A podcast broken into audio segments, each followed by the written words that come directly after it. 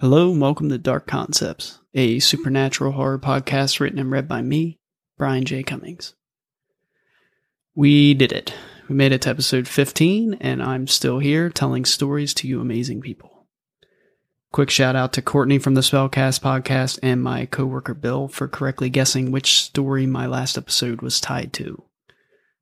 For those who don't know, it was the House of Broken Mirrors. And if you haven't heard it yet, it's episode number six.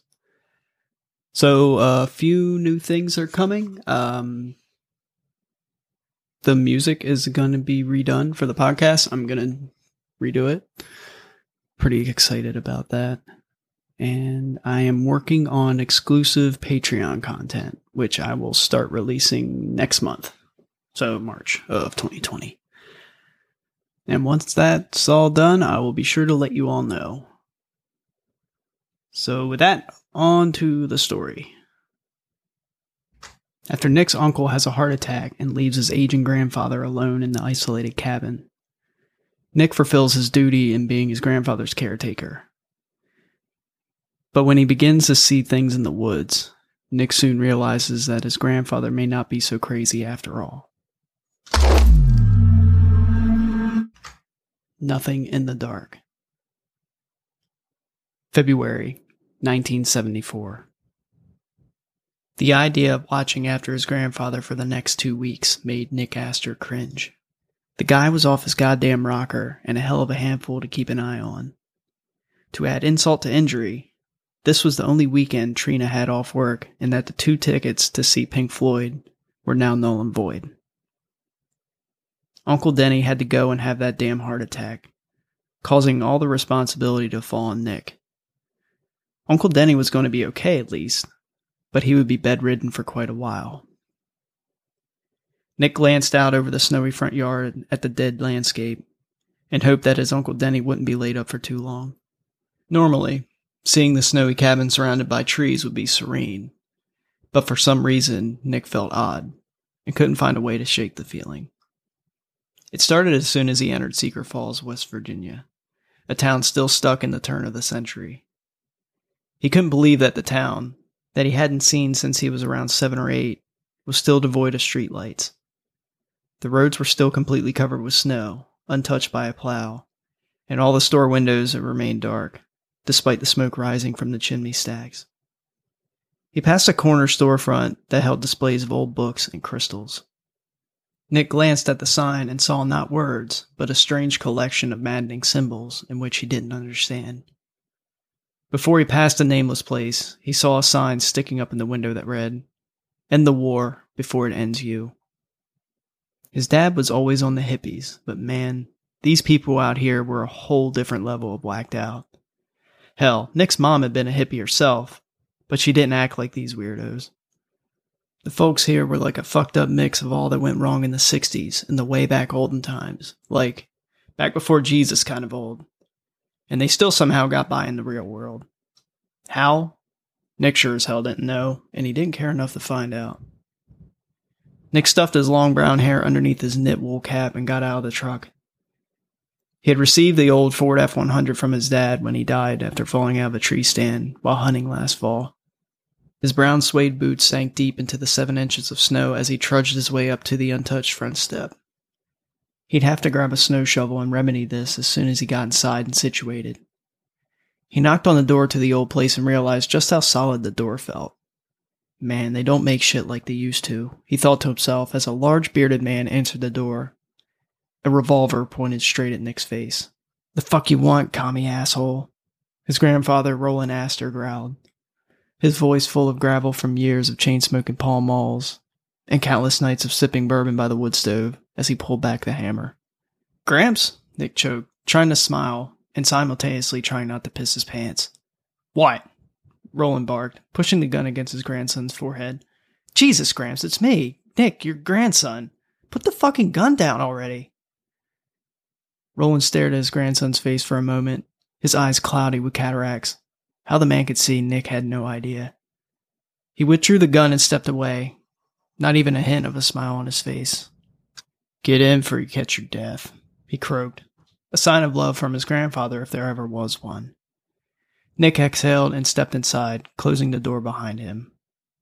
Inside the cabin was musty and dark, smelling like stale beer and layers of cigarette smoke that had caked tar into the exposed boards of the ceiling. Ah, the smell of nostalgia, Nick thought as he coughed and allowed his eyes to adjust to the darkness of the place. He just hoped that Uncle Denny's room would be a refuge from this choking miasma of despair and loneliness. But knowing Uncle Denny, it would probably be worse in there. When his eyes finally found purchase on the old dismal place, he located a clean enough spot on the beer stained couch to sit. He didn't dare remove his hat, for his grandfather would probably mistake him for one of his damn commies and surely would shoot him then. It's a damn shame about Uncle Denny, huh? Nick said, breaking the uncomfortable silence that had nestled into the room. His grandfather sat across from him in the same old brown recliner that he remembered him sitting in when Nick was just a little kid. Gun still in hand, staring at the floor. Grandpa Roland grunted in what Nick thought was an agreement, but he couldn't be sure. He sat there a little while longer before Nick got up, and he said he was going to get situated in his uncle's room. Had Uncle Denny had the heart attack here instead of at the grocery store several towns over, Nick was sure he would have not only died, but his grandfather would have disposed of his last living son's body and told no one about it until at least the spring. That's just what you did in the old days, he said once after complaining about the fuss over the death of his own wife. You didn't make a lot of hoopla about dying. Twas just there, wherever you went. Just pick up and move on. Good old Gramps, Nick thought wryly, putting his clothes into his uncle's bedroom that in fact did smell worse than the living room. Lovely. He looked out the window and saw, through the fading twilight of dusk, the snow covered trees swaying only feet away from the window. He looked up and realized that the window didn't have any curtains or blinds. Now that was a no go. He could somehow deal with the smell of the place, but he wasn't about to go and sleep in front of a window that had a clear view of the woods like that. He looked around and found an old dirty blanket surrounded by empty packages of cigarettes and crushed cans of National Bohemian beer. He hung it up as best he could, using a rusty nail on one end and shoving the other corner between the gap window frame on the other. How the hell his uncle was sleeping in front of a bare window like that was beyond him. It gave him chills just thinking about it. He stood back and admired the piece together handiwork when his grandfather's guttural scream rocked the house so hard the shoved in corner of the blanket fell off revealing the window once again. Nick jumped and ran out of the room and into the hallway. What is it? Nick yelled, coming into the kitchen. He saw his grandfather standing at the window in front of the sink, staring bug eyed out into the woods. They're out there, Roland said, unmoving, his cloudy eyes still staring off into the woods. Who's out there? Nick asked, forgetting for a moment he was talking to his grandfather, not just some crazy old man. Nick looked out the window and saw nothing moving around outside. They are, he growled and began to walk away from the window. Goddamn fidgets, he muttered, walking by his grandson and plopping back down into his worn recliner. What the fuck is a fidget? Nick thought to himself, and then asked his grandfather aloud. You know, fidgets, force folk. The woods around here are riddled with them. The nine year cycles come back round again, and some people are going to die, Yes, indeedy, but it ain't going to be me. No, sir. It won't be you neither if you take and steer clear of them there woods, he said, looking up at Nick, who stood in the hallway now, remembering why he hadn't been back in so long to see his grandfather. The guy wasn't just off his rocker. He was completely bad shit. I'll be careful, he said, turning around and started back down towards his bedroom to finish unpacking. Nick spent the rest of the fading daylight shoveling the snow from the walkway outside of the small cabin to his truck, just in case he had to get his grandfather out of the house in a hurry. All the while, he saw out of the corner of his eye Roland staring at, out the window, smoking cigarette after cigarette, keeping watch for his fidgets or whatever he called them. Afterward, he prepared dinner without much to entertain them besides old crackly radio. Nick decided to head to bed early. At first, the smell of the place kept him awake, but he managed to drift off to sleep at some point. Nick startled awake from the sound of what he thought was someone yelling. He glanced around at first, confused, not sure where he was. Orienting himself to the strange and smelly room, He turned on the lamp beside his bed just to see his watch read 11:49 p.m. He rubbed his eyes and swore under his breath, then groaned. He heard another yell, which got him out of bed and into the hallway. He could see the front door was wide open and could feel the winter chill creeping in. Throwing his boots and coat on, Nick ran outside to see his grandfather standing out in the snow, shirtless, waving around his revolver at the woods and bellowing like a madman. You're not supposed to be here, he roared and fired off a shot into the air, causing Nick to nearly fall out of his unlaced boots. Roland stared wildly into the woods, eyes wide. But the only retort Nick could make out was a gentle swaying of the snow covered trees. Regardless, Roland pulled back the hammer of his revolver and started off towards the edge of the woods. Gramps! Nick yelled, knowing he was taking a chance with his life, yelling to his grandfather, who was clearly seeing things. Ghosts of the Great War in his head. Roland turned his head to look at Nick, but returned his eyes to the darkness of the woods. Get back inside if you know what's good for you, he growled as he continued onward. Gramps, come on. There's nothing out there. Roland turned and glared at him. For a moment, Nick thought his grandfather was just going to turn back and head towards the woods, ignoring him. But to Nick's surprise, he simply holstered the gun and trudged back up to the house. Nick followed him, but turned to look at the woods, the trees still silently swaying, as if taunting him. He walked his grandfather back into the house and turned one final time before walking inside. He froze. For a moment, Nick swore he could see a pale, shrouded figure standing in the spot where his grandfather had just been walking towards. He stared, trying to get a better look, and soon realized it was just the shape the boughs of the pines were making against the shadows. Nothing in the dark. He thought to himself as he closed the door making sure to lock each of the six assorted locks his grandfather had affixed to the front door. Nick finished just in time to see his grandfather retreat into his own room. Nick decided that he too should probably get some sleep, although he wasn't sure how easy that would be after what had just happened. That was enough excitement for two weeks. He made sure the blanket was still fastened over the window and fell back asleep within minutes. An odd chill came over Nick and he woke up once again, turning onto his side. He opened his eyes and looked out into the snowy forest beyond the window. He bolted upright at the sight of it uncovered, in the unrestricted view of the dark forest. A loud choke scream sent panic flooding through him. The sound was unmistakable. It was his grandfather, only he had never heard his grandfather sound so. It happened again, and he could almost feel the blood in his veins icing over from the sound of sheer terror and pain. Jesus! As soon as he hit the hallway, he once again felt the winter chill of the front door wide open to the forest beyond. The crazy old bat probably fell out in the snow and broke his damn hip or something.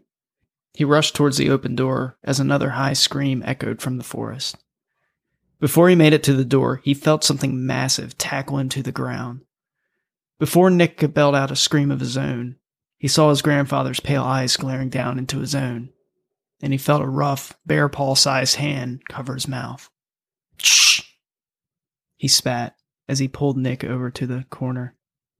Nick could just barely see outside, and what he saw made his bladder nearly let go. He watched as something moved soundlessly by the front door, pale and transparent. Bertford! He tried to scream, but his grandfather's hand muffled his cry. Shut the hell up, Roland growled. They was fixin' to get you outside. Stay right here, he added, and despite being a hulking 78 year old man, he traversed the main room of the cabin silently and opened up the closet door on the far side. He pulled out a wooden box and brought it over, and used the pale glow of the moonlight to look inside. Nick realized that it was an old World War I ammunition box that he remembered seeing when he was a kid. The old man opened the top and revealed not a stash of bullets, but a thick leather bound book, strange talismans, and what looked to be a magic wand. What the hell? Nick managed, but Roland pulled out one of the old talismans and handed it to him, along with the book. We're far too gone beyond the point of questions and answers, son, Roland said. I was counting on you not knowing a damn thing because I needed you to act as bait. That goddamn tree is back, and it woke up the things in the woods. You not knowing anything about this place was crucial to our operation. These bastards couldn't suspect a thing. Now, listen to me. Everything you need to know is in that there book. Despite how crazy it sounds, it's all true. Every damn bit of it. What I need you to do is take these. He handed him an amulet and another old style revolver. And get into your truck and get the absolute hell out of Dodge. I could only hold this place for so long on my own, and these bastards have been after these secrets in that book for decades. There's a reason why I was entrusted it during my time in the Great War. Never lost a single man, and I won't lose one now. I'll die first. He eyed his grandson. The cloudiness that formerly filmed his eyes now oddly gone. What? What? Nick started, but before he could mutter anything else, Roland cocked an arm back and slapped him across the face. It wasn't a hard slap, given the sheer size of the man's paw, but it was enough to get the point across. Nick blinked. You heard what I said, boy. No questions. I need you to follow orders, soldier. Go!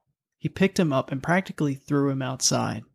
As soon as his feet hit the wooden planks of the front porch, he sp- slid and spun, looking towards the forest, and couldn't believe what he saw.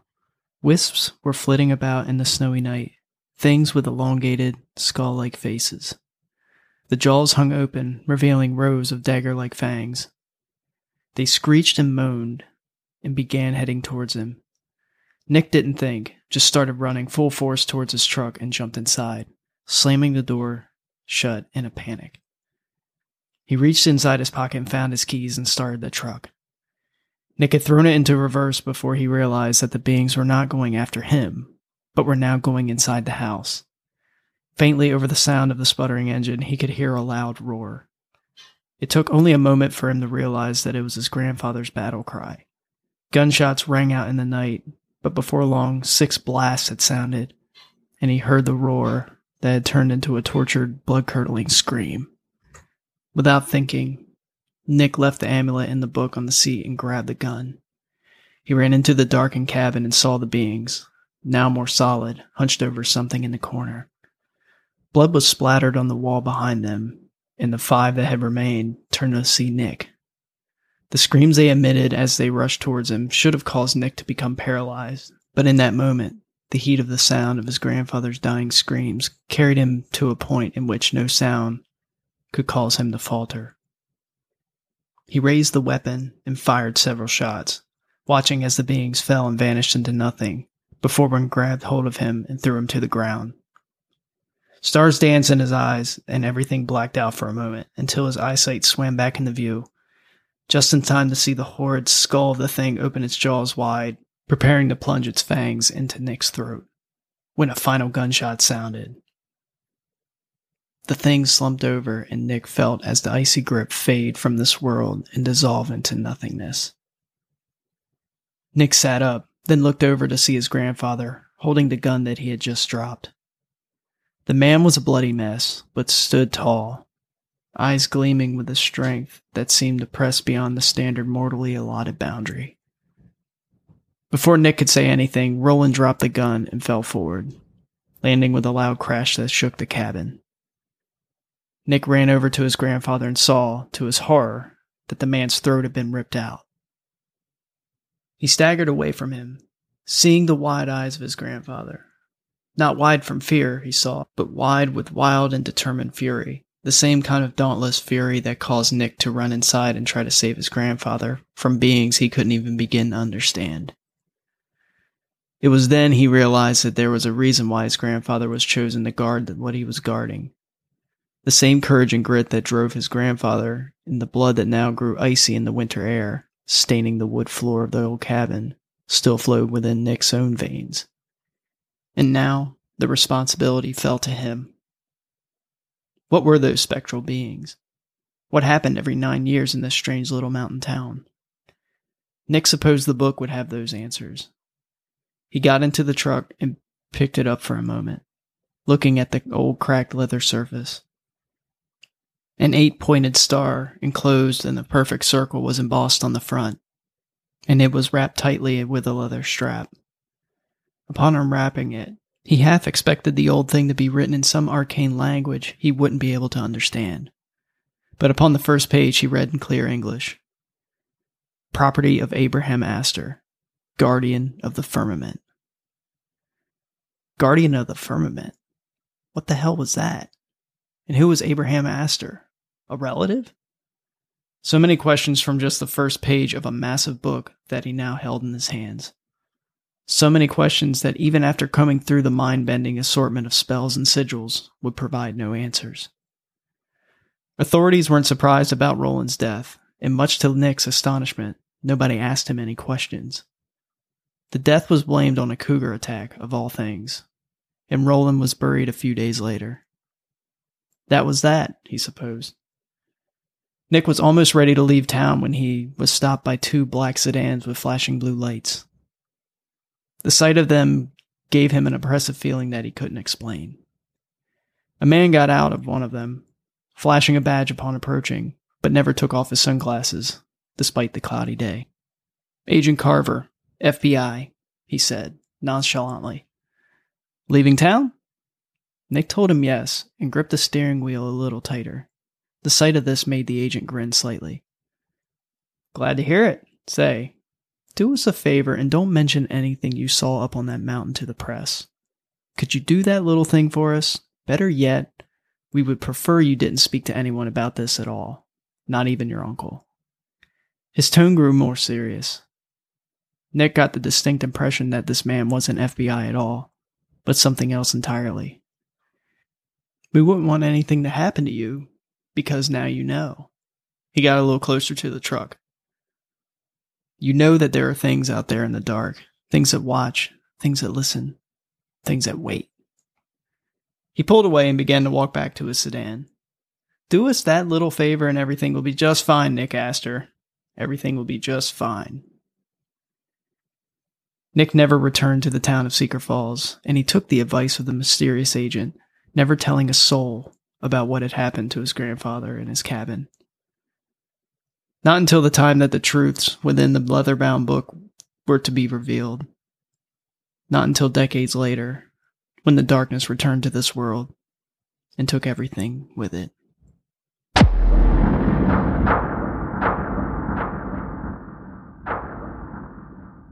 Thank you for listening. If you liked what you heard, feel free to give a positive rating and a review, and feel free to subscribe or follow. To keep up on what's happening with the podcast or anything I've written, brianjcummings.com is the best place to connect and see the stories in a written format. I'm also on Instagram, Twitter, and Facebook, where I release two sentence horror stories every Monday, Wednesday, and Friday. I'll be back in two weeks with another story from the darkness of the witching hour. So keep a candle nearby, because you never know when the lights will go out.